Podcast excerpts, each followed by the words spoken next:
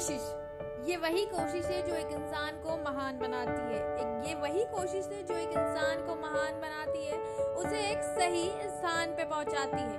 कई बार लगता है ना कि सफल हो पाएँगे, लेकिन यही कोशिश एक इंसान को, एक इंसान को सही रूप दिखाती है। नमस्कार, मैं पूजा आज आपको इसी कोशिश के बारे में बताने वाली हूँ। कई बार हमारे साथ होता है कि हमारे, हमारी आँखों के सामने से दौड़ लगाते हैं, ना आगे देखते हैं, ना पीछे देखते हैं, केवल दौड़ते जाते हैं। एक पल भी मन में ख्याल नहीं लाते कि ये बस, कि ये बस हमसे दूर चली जाएगी। हम उस बस को पकड़ने के लिए अपनी पूरी ताकत झोंक देते हैं और आखिरकार वो बस हमें मिल जाती है।